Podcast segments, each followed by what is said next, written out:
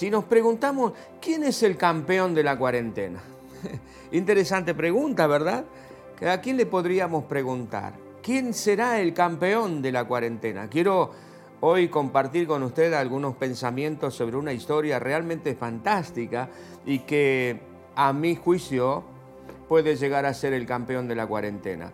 ¿Sabe usted que la palabra de Dios nos orienta a enfrentar este tipo de situaciones? La Biblia, que es la palabra de Dios, la Biblia, que es el libro de Dios, eh, cuando uno quiere conocer a Dios, invariablemente debe acudir a la Biblia. Quien quiere conocer a Dios y se apoya en los hombres, mira hacia la derecha, mira hacia la izquierda, por allí no descubre a Dios, porque los hombres todos somos falibles y tenemos alguna situación conflictiva seguramente que puede llegar a, frustrar, que, puede llegar bueno, a, crear algún inconveniente. Pero si quiero conocer a Dios, tengo que mirar al Señor y tengo que conocerle íntimamente. El hecho de haber escuchado no quiere decir que le conozco.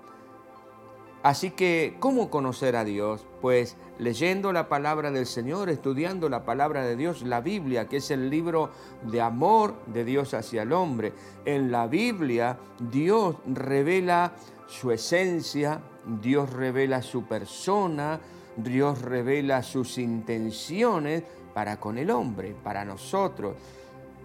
Además de todo esto, en la Biblia, en la palabra de Dios, Dios nos muestra el camino, no solo a la eternidad, que básicamente es por eso que la palabra de Dios fue escrita y fue transmitida al hombre, sino que también nos revela cómo nosotros podemos transitar por las distintas situaciones que esta vida nos depara, por decir así. En este tiempo estamos todos enfrentando una cuarentena y decimos, la Biblia habla sobre la cuarentena, ¿qué es lo que dice la Biblia al respecto? Mire, la palabra de Dios nos enseña, como decía recién, a enfrentar este tipo de situaciones. Y si hay alguien, si hay alguien, seguramente usted se quedó pensando en la primera pregunta, ¿verdad? ¿Quién sería el campeón de la cuarentena? Pues si hay alguien a quien nosotros le podemos preguntar cómo enfrentar una cuarentena, es justamente al campeón de la cuarentena, al que enfrentó una cuarentena muy larga y que salió victorioso, salió vencedor. ¿Quién será este? Pues si hay alguien a quien le podemos preguntar, ese alguien es Noé. Noé, sí, en los primeros capítulos de la Biblia, capítulos 6, 7, 8, 9, se nos cuenta la historia de este hombre que realmente hizo una hazaña fantástica allí en los albores de la humanidad. Este hombre enfrentó una cuarentena impresionante. En Génesis capítulo 6 al 9 se nos relata esta historia. Si usted tiene una Biblia allí, desde donde nos está recibiendo, quizás desde el celular, desde la tablet, desde el, Smart TV, usted puede, perdón, usted puede eh, seguir esta lectura. Lea, busque una Biblia y así lo va a encontrar. O si tiene la aplicación Version, que es muy buena para los teléfonos o para los distintos dispositivos electrónicos, búsquelo allí. Téngalo en Génesis 6, vamos a leer 6, 7, 8, 9, vamos a leer algunos pasajes de esto, pues se nos revela una, la historia, se nos cuenta la historia de una cuarentena extremadamente larga. Claro, usted que conoce la palabra de Dios, usted que conoce la Biblia, la historia de la Biblia, usted dice, el pastor hoy va a hablar sobre el diluvio. Y una gran cuarentena fue esta cuestión. ¿Cuáles eran las características de la sociedad cuando sucedió esta historia? La sociedad vivía en los tiempos de Noé em, como en nuestros tiempos. la verdad es esa, como en nuestros tiempos, eh, lo que nos cuenta la palabra del Señor y nos dice en Génesis capítulo 6, versículo 5, dice, y vio Jehová que la maldad de los hombres era mucha en la tierra y que todo designio de los pensamientos del corazón del hombre, de ellos, era de continuo solamente el mal. ¿Sabe que en el Nuevo Testamento el Señor Jesucristo tomó este estado de cosas como un parámetro que nos iría a indicar cuándo sería el tiempo en que Él regresaría, en que el Señor Jesucristo regresaría. En Mateo el Señor nos dice, como en los tiempos de Noé, como en los tiempos de Noé. Y dice capítulo 6, versículo 5, dice cómo era la condición. En el mismo capítulo, versículos 11 y 12, y dice, y se arrepintió, y se corrompió, perdón, se corrompió la tierra delante de Dios, y estaba la tierra llena de violencia. Y miró Dios la tierra, y he aquí que estaba corrompida, porque toda carne había corrompido su camino sobre la tierra. ¿Le parece conocido? Fíjese la situación. Había corrupción, eh, había violencia, eh, no había parámetros de bondad. En realidad, todo parecido con el presente es interesante porque en Mateo capítulo 24 Versículo 37 dice, más como en los días de Noé. Hay un parámetro, hay algo. No es de esto de lo que vamos a hablar, pero sí vamos a hablar de cómo atravesar una cuarentena, porque en realidad Noé atravesó una cuarentena impresionante. Fíjese si vamos a la historia, si usted lo tiene la Biblia abierta allí en esos capítulos, usted se va a dar cuenta que antes las personas, los seres humanos, vivían muchísimos años. De hecho, nosotros hemos acuñado un, este, refrán que dice es más viejo que Matusalén. Y no sé si ustedes saben por qué se acuñó, cuál es una de, las fuentes de este, de este refrán. Sencillamente se está queriendo decir que la persona a la que hacemos alusión, o un vehículo, una casa, una ciudad, lo que sea, tiene más años que Matusalén. ¿Cuántos años vivió Matusalén? Pues 969 años. Impresionante. Invariablemente después el pecado fue haciendo mella en el cuerpo, en el físico del ser humano y se fue reduciendo la cantidad de años de vida de la persona. Lo normal son 70 años, dice el Salmo. Ahora, sin entrar demasiado en este tema, lo que sí quiero compartir con ustedes es que Noé, nos cuenta la historia, tenía unos 500 años. Es decir, no era ningún adolescente, ya era un hombre maduro, ya era un hombre bastante grande, cuando, cuando recibe el mandato del Señor. Dice en Génesis capítulo 5, uno o dos versículos antes del capítulo 6, dice que siendo Noé de 500 años, engendró a Sem, a Cam y a Jafet. Y fue allí, según uno continúa leyendo la historia en Génesis, donde Dios le habla. Dios le da las instrucciones a, a Noé le cuenta lo que está pasando, le dice, Noé, estoy completamente, em, eh, realmente mal porque, en un sentido, ¿verdad? Porque el hombre está completamente enloquecido, algo estamos por hacer porque tenemos que cambiar esta situación. Entonces, viendo que venía el diluvio, dice la Biblia de que Noé halló gracia delante de los ojos de Dios porque era un hombre recto delante de Dios. Gracias a Dios por eso. Entonces Dios comienza a hablar con Noé y Dios le dice lo que va a suceder. A ver, si nosotros nos ponemos en el lugar de Noé, Noé no sabía lo que era la lluvia, porque hasta ese tiempo no llovía sobre la faz de la tierra, sino que cuenta la Biblia que de la tierra misma subía como un vapor que humedecía y por eso es que había la vegetación y demás que sostenían la vida.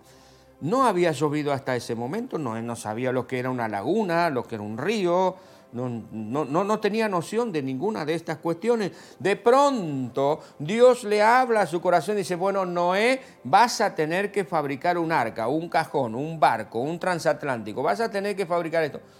Y Noé, se imagina, no sabía lo que era. ¿Y por qué va, tengo que fabricar esto así? Y lo tenés que fabricar porque va a llover. ¿Llover? ¿Qué es llover? Eh, estaría muy confundido, seguramente estaría muy confundido, porque no conocía lo que era la lluvia, no conocía lo que era un barco. El primer constructor de barcos en la historia de la humanidad fue Noé, él fue el primero. Y dice la palabra que Dios le dio los planos, le entregó la lista de materiales, le dio también la forma de hacerlo, y Noé obedeció al pie de la letra todo lo que tenía que hacer con respecto a la embarcación. Pero Dios también le da instrucciones a Noé y le dice, bueno, mira Noé, una vez que tengas listo este barco, allí van a entrar los animales y vas a subir tú y tu familia y aquellos que deseen subir van a estar subiendo, pero tenés que conseguir alimento. Ahora, fíjese, Noé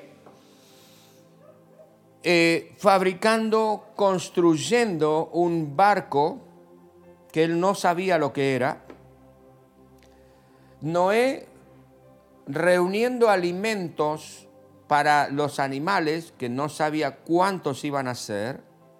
Noé preparándose para algo que él no sabía qué era.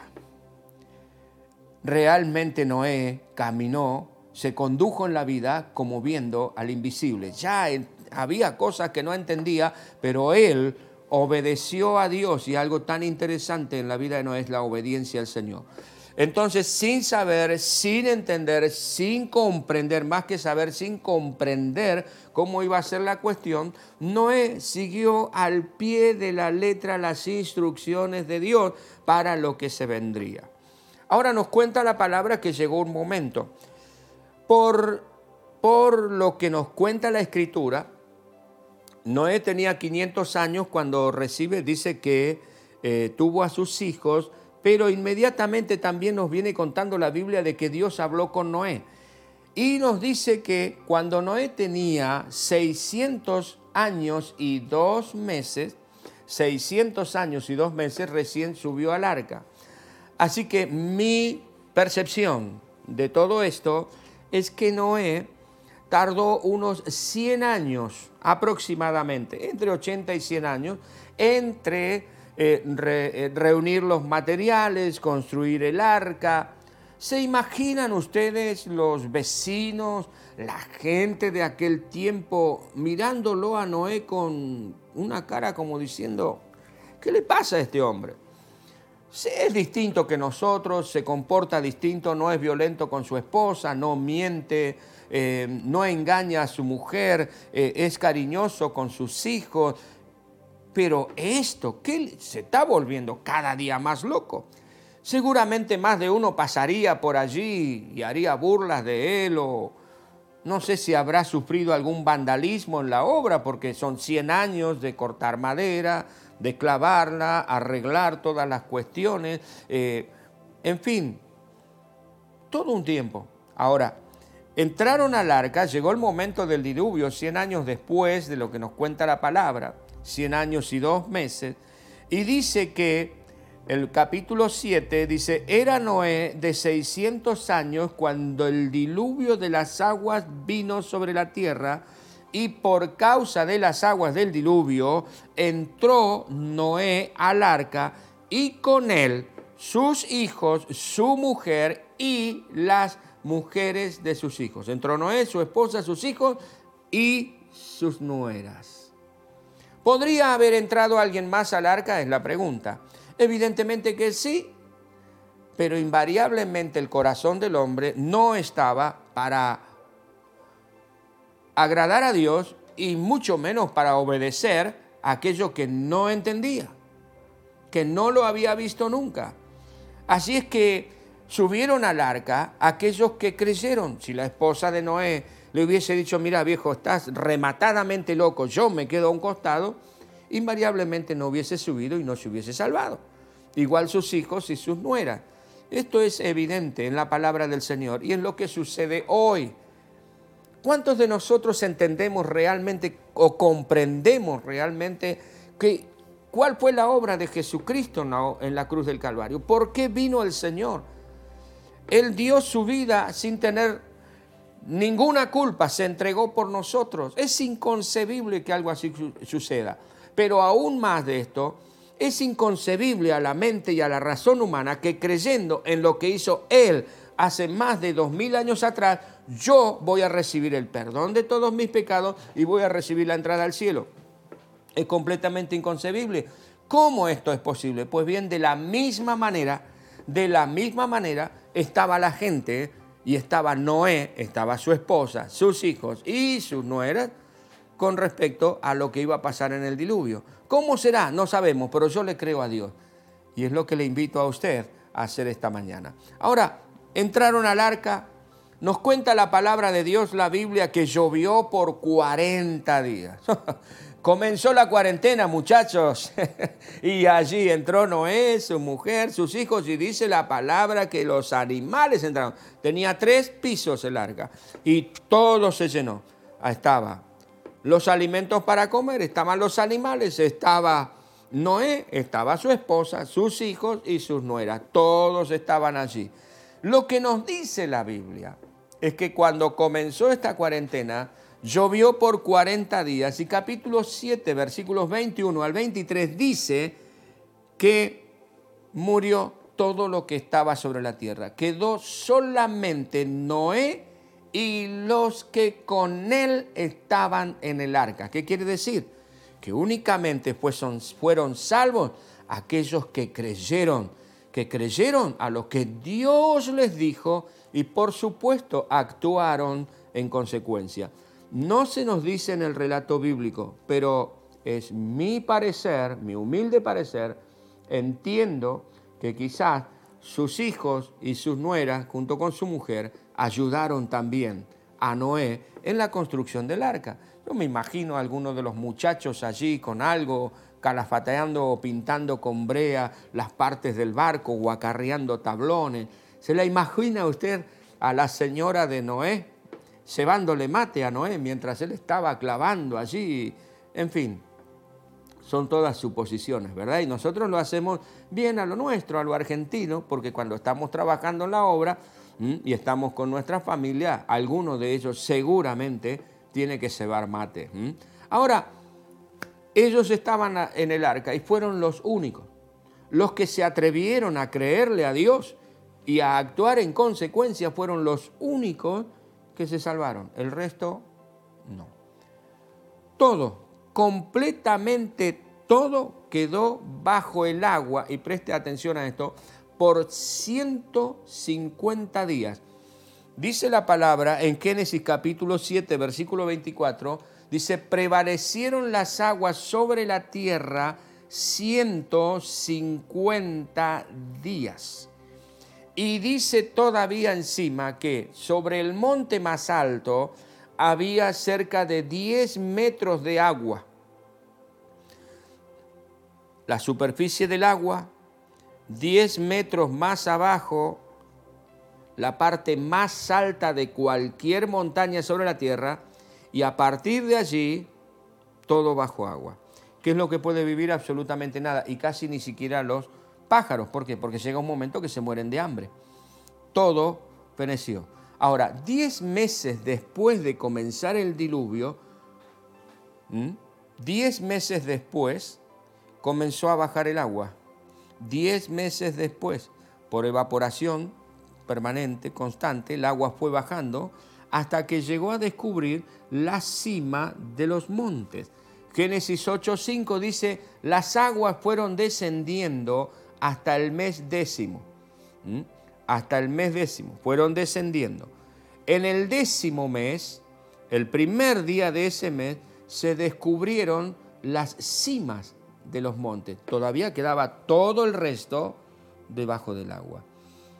Impresionante lo que nos cuenta la palabra del Señor. Ahora, ¿qué cuarentena? qué situación. ¿Qué era lo que, lo que veía eh, Noé desde el arca? Subieron, Dios cerró la puerta. Después que terminó el chaparrón, hay una canción que cantan los niños que dice cerca de 40 días fue el chaparrón. ¿no? Ahora, cuando terminó el chaparrón, dice la Biblia de que Noé abrió la ventana, pero no que salió. ¿Qué era el paisaje que veía? Agua, agua y agua. No había absolutamente nada más. Ahora, esta cuarentena terminó un año, un año y casi tres meses después salieron de la barca un año y casi tres meses después de haber entrado.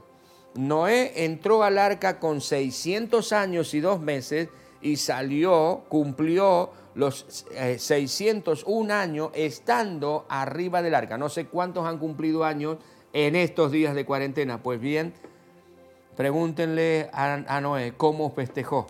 Casi al final de esa tremenda cuarentena que duró un año y casi tres meses, cómo festejó su cumpleaños. Es interesante, en el año 601 de Noé, dice, salieron del arca, y ojo, 601 salieron del arca a los 27 días del segundo mes, es decir, 601 años, dos meses y 27 días, casi un año y tres meses de cuarentena. Ahora, la pregunta que me hago es la pregunta del millón. ¿Cómo, cómo es que se mantuvo Noé? ¿Mm? ¿Qué fue lo que lo mantuvo a Noé y a su familia tanto tiempo encerrados juntos allí? Noé, la esposa, los hijos, las nueras y todos los animales. Todos. No fueron tres o cuatro semanas, fue un año. Fue muchísimo tiempo. Quizás al principio pensaba, ah, qué lindo este paseo, como muchos de nosotros. La primera semana, ¡guau! Nos hacemos todos en la casa, muchos limpiaron, otros pintaron, otros hicieron alguna cosa que tenían que hacer. Las esposas se desquitaron con sus maridos porque los tenían allí. Viejo, mirá, este, pierde aquella canilla y le cambiaron el cuerito. Y, y viejo, mirá, falta aquella puerta, está fallando y allí lo arreglaban, limpiaron el patio, en fin. Pero ¿y después? Y Noé la primera semana seguramente, ah, qué lindo en barco, mirá todo, todo nuevo, todo desconocido, impresionante, ¿no? Y 40 días, y ojo, 40 días encerrados sin ninguna ventana abierta, nada, solamente ahí adentro. Eso fue una cuarentena. Ahora, después de eso, les quedaba 11 meses. Es, es impresionante lo que sucedió. ¿Cómo? ¿Cómo? ¿Cómo pudieron salir? Escucho hoy día de que muchas personas están sufriendo de soledad, están entrando en depresión. Se adjudica, se adjudica a la cuarentena el hecho de la violencia intrafamiliar que ha, que ha recrudecido un poco. ¿Cómo hizo Noé? Estamos hablando de un hombre que amaba a Dios y que servía a Dios y estamos hablando a un hombre que no conocía lo que le estaba pasando. Era la primera vez que llovía, la primera vez que veía un océano, la primera vez que eh, estaba al mando de un barco, porque ni siquiera sabía lo que era un barco. Ahora, ¿qué, ¿qué, fue lo que lo mantuvo a él? En primer lugar, en primer lugar, lo que nosotros tenemos que, que eh, tener conciencia para atravesar esta situación y llegar al final en victoria es que estar, debemos estar en el arca para salvación. Noé tenía presente, Noé, sus hijos y su familia, todo el resto de su familia, su mujer y su nuera, tenían presente de que si querían ser salvos tenían que estar en el arca. En este momento el diluvio fue un juicio divino, el diluvio fue un juicio divino sobre el hombre, sobre la situación que estaba viviendo el hombre. El hombre se había corrompido en extremo. La Biblia dice que la Biblia dice en Romanos capítulo 3 que la paga del pecado es la muerte. E inevitablemente la gran decadencia humana se iba a sufrir en aquel tiempo. Ya hemos visto que el sentimiento, el sentir del corazón del hombre era de continuo hacer el mal. No estoy diciendo que la situación que estamos atravesando ahora sea un juicio de Dios. Nada que ver, me estoy refiriendo a lo que fue el diluvio. Lo otro lo dejo bajo su consideración. Ahora, quienes querían salvarse en aquella época, invariablemente debían estar ¿dónde? En el arca. Invariablemente debían atravesar qué? La cuarentena de un año y casi tres meses. Invariablemente tenían que estar dispuestos a enfrentar todo lo que suponía estar todos juntos en un sitio reducido por tanto tiempo, si querían salvarse. Quienes tuvieron quienes quisieron salvarse aún en aquella época, antes del diluvio, tuvieron 100 años prácticamente para decidirse. Si no lo hicieron el primer día porque pensaban que Noé estaba loco, tenían tiempo a los 50 años. Y si no tenían tiempo a los 99 años. Y si no tenían tiempo casi cuando empezó a caer la primera gota. Decir, Noé, creemos, vamos a larga todos, es como hoy, es como la salvación hoy día, mi amigo, mi amiga, mis hermanos y hermanas. Tenemos tiempo, pero tenemos que decidirnos ahora, es ahora. Cuando se cierre la puerta, cuando Cristo vuelva, ya no va a haber más tiempo. O cuando tengamos que partir a la eternidad. Algunos se quedan tranquilos pensando en aquella vieja y, digo yo, diabólica afirmación que dice que existe un purgatorio y que de allí podemos saltar al cielo si es que alguien paga algo aquí en la tierra. Y dicen, bueno, ya tengo un sobrino, tengo un nieto, tengo una esposa que después que yo me muera va a pagar algo para que yo salga del purgatorio y vaya al cielo. No, mi amigo, mi amiga, eso es completamente erróneo.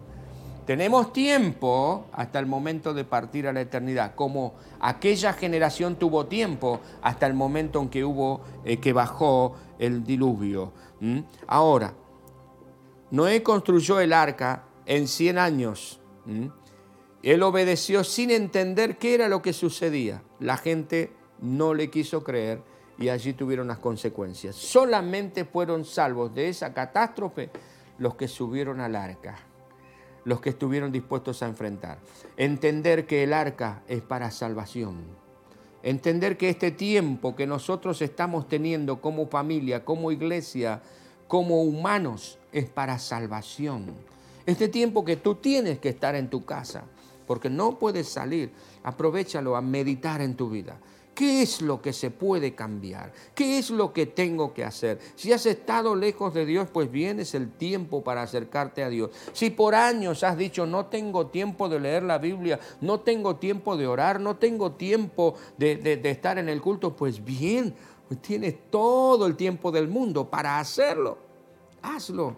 Es la oportunidad que Dios te está dando a ti y por supuesto que me está dando a mí. En segundo lugar, Estar en el arca y estar en esta situación en la que nosotros estamos actualmente no es aislarnos de todo ni tampoco renunciar al futuro. No es que, bueno, estamos en esta situación y ya no hay ninguna esperanza, no hay más nada para nosotros.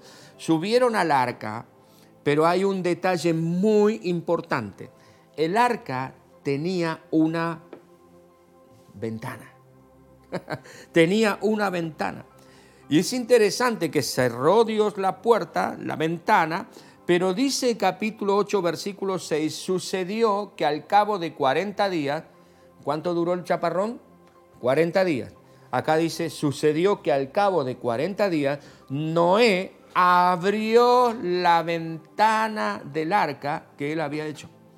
Abrió la ventana. ¿Qué quiere decir esto? Mire, Noé dijo, yo voy a hacer el arca, estoy haciendo el arca, inclusive Dios le dio las instrucciones de cómo tenía que estar hecho, pero Dios mismo le dijo, Noé, el arca no es el fin, el arca debe catapultarte para que tú sepas qué es lo que vas a hacer en el futuro. La ventana es símbolo de mirar hacia afuera. ¿Para qué tiene, para qué tiene su casa ventanas?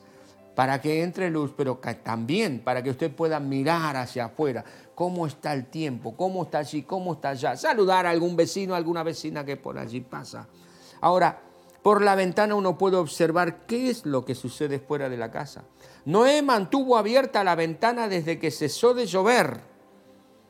Es a través de ella que Noé fue enviando aves. Y es muy interesante esto, aves para ver y para saber si ya se había secado la tierra o no. Noé se estaba extendiendo al futuro. Noé estaba ya pensando qué era lo que iba a hacer cuando él descendiera del arca, cuando Dios le diera el permiso de descender del arca. Amigo, amiga, no todo se termina en estos días. Planifique, planee qué es lo que va a hacer. Cosas que no hizo antes. Estudios que no realizó antes. Visitas que no hizo antes. Servicios a sus semejantes, a Dios que usted no hizo antes. Planifíquese, planifíquese lo que va a hacer. Tener la ventana abierta, mis amados amigos, amigas, hermanos, hermanas, es proyección de futuro. La vida no se termina aquí. Seguramente Noé miraría el horizonte, pensaría todo lo que iba a hacer una vez que todo esto hubiese terminado. Ahora, en tercer lugar, encuentro que estar en el arca es demostración de obediencia.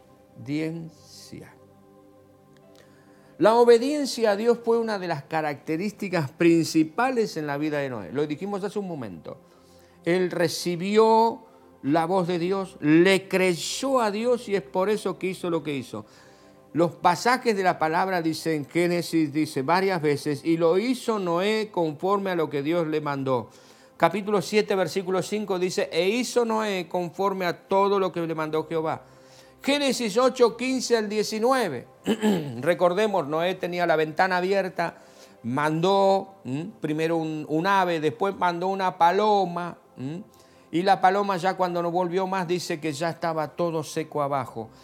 Noé mantuvo la ventana abierta, pero no bajó hasta que Dios le dijo que bajara. Fíjese lo que dice.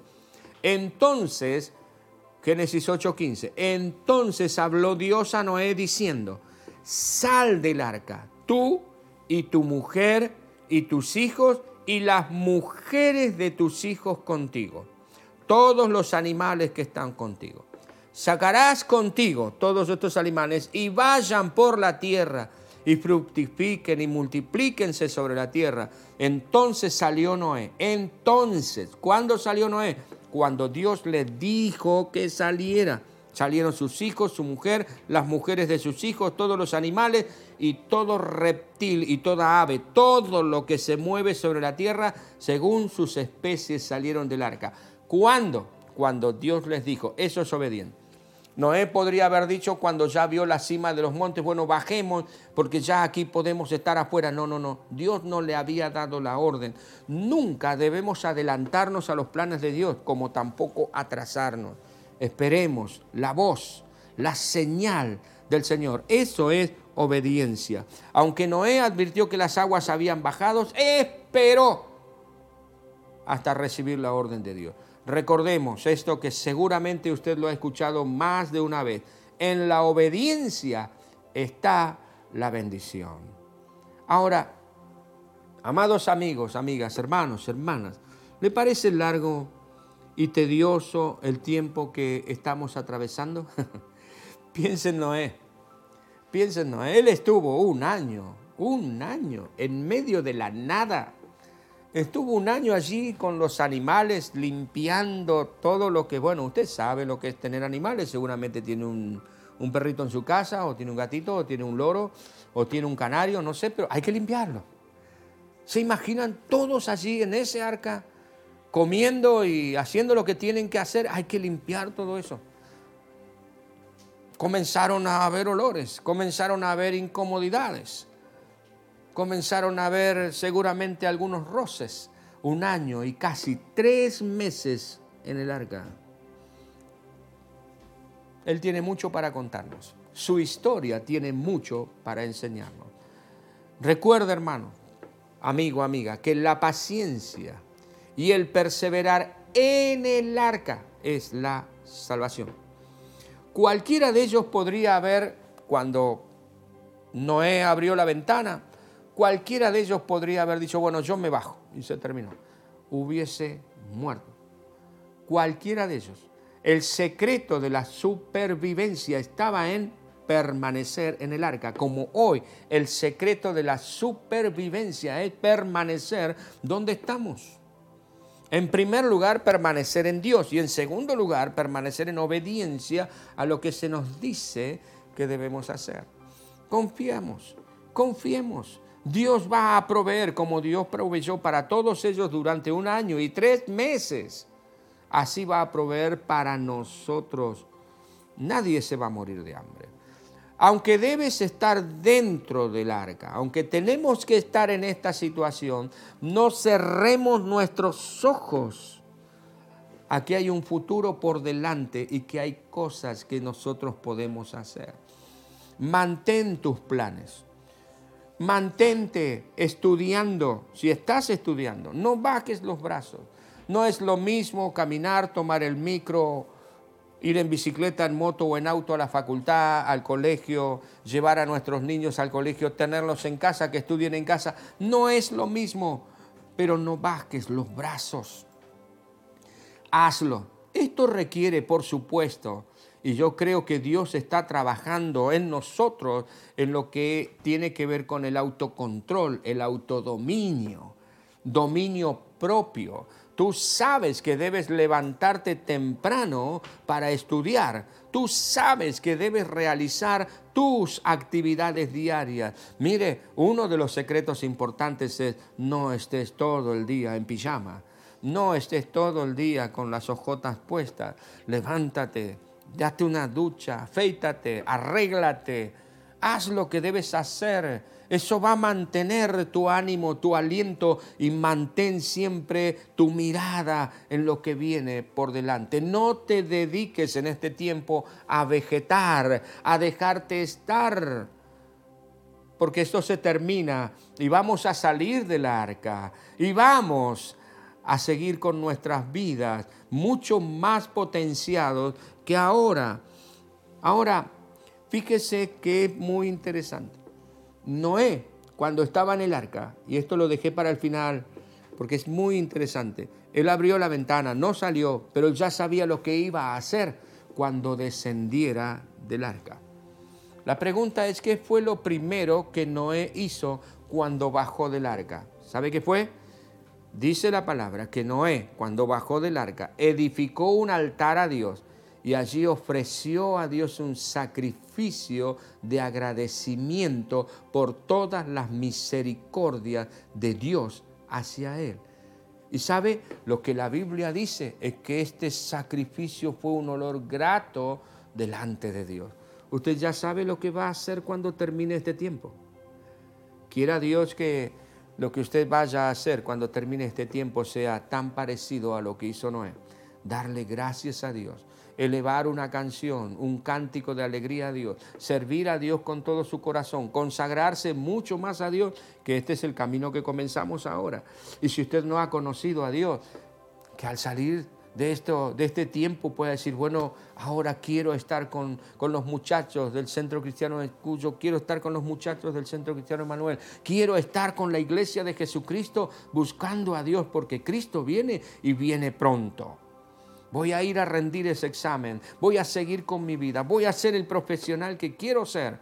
Que Cristo cuando venga me encuentre haciendo lo que tengo que hacer. Obedezcamos, obedezcamos en esta época, en este tiempo. Seamos fiel en lo poco y Dios estará poniéndonos en lo mucho. Pongamos nuestra mirada en el Señor. Así como Dios proveyó para Noé, Así Dios va a proveer para ti, Dios va a proveer para mí. ¿Cuarentena? Estamos en cuarentena.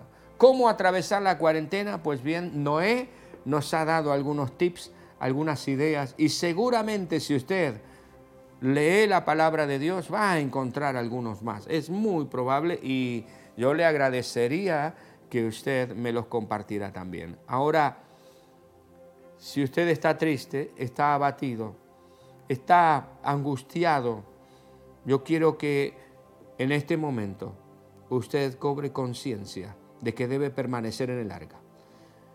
Quiero que en este momento, y le invito en este momento, a que usted se plantee lo que va a hacer más adelante. Que haga las cosas que nunca había podido hacer. ¿Cuántos libros tiene comprados y que no ha leído? Pues bien, tome el tiempo de leerlos. Tome el tiempo de escribir. Escriba. Y dice, no tengo virome, tengo... escriba en el celular. Comience a escribirle a los amigos, si no les puede llamar. Comience a hacer lo que no hacía antes. Busque a Dios, arrodícese, busque a Dios, lea la palabra de Dios, comience a estudiar.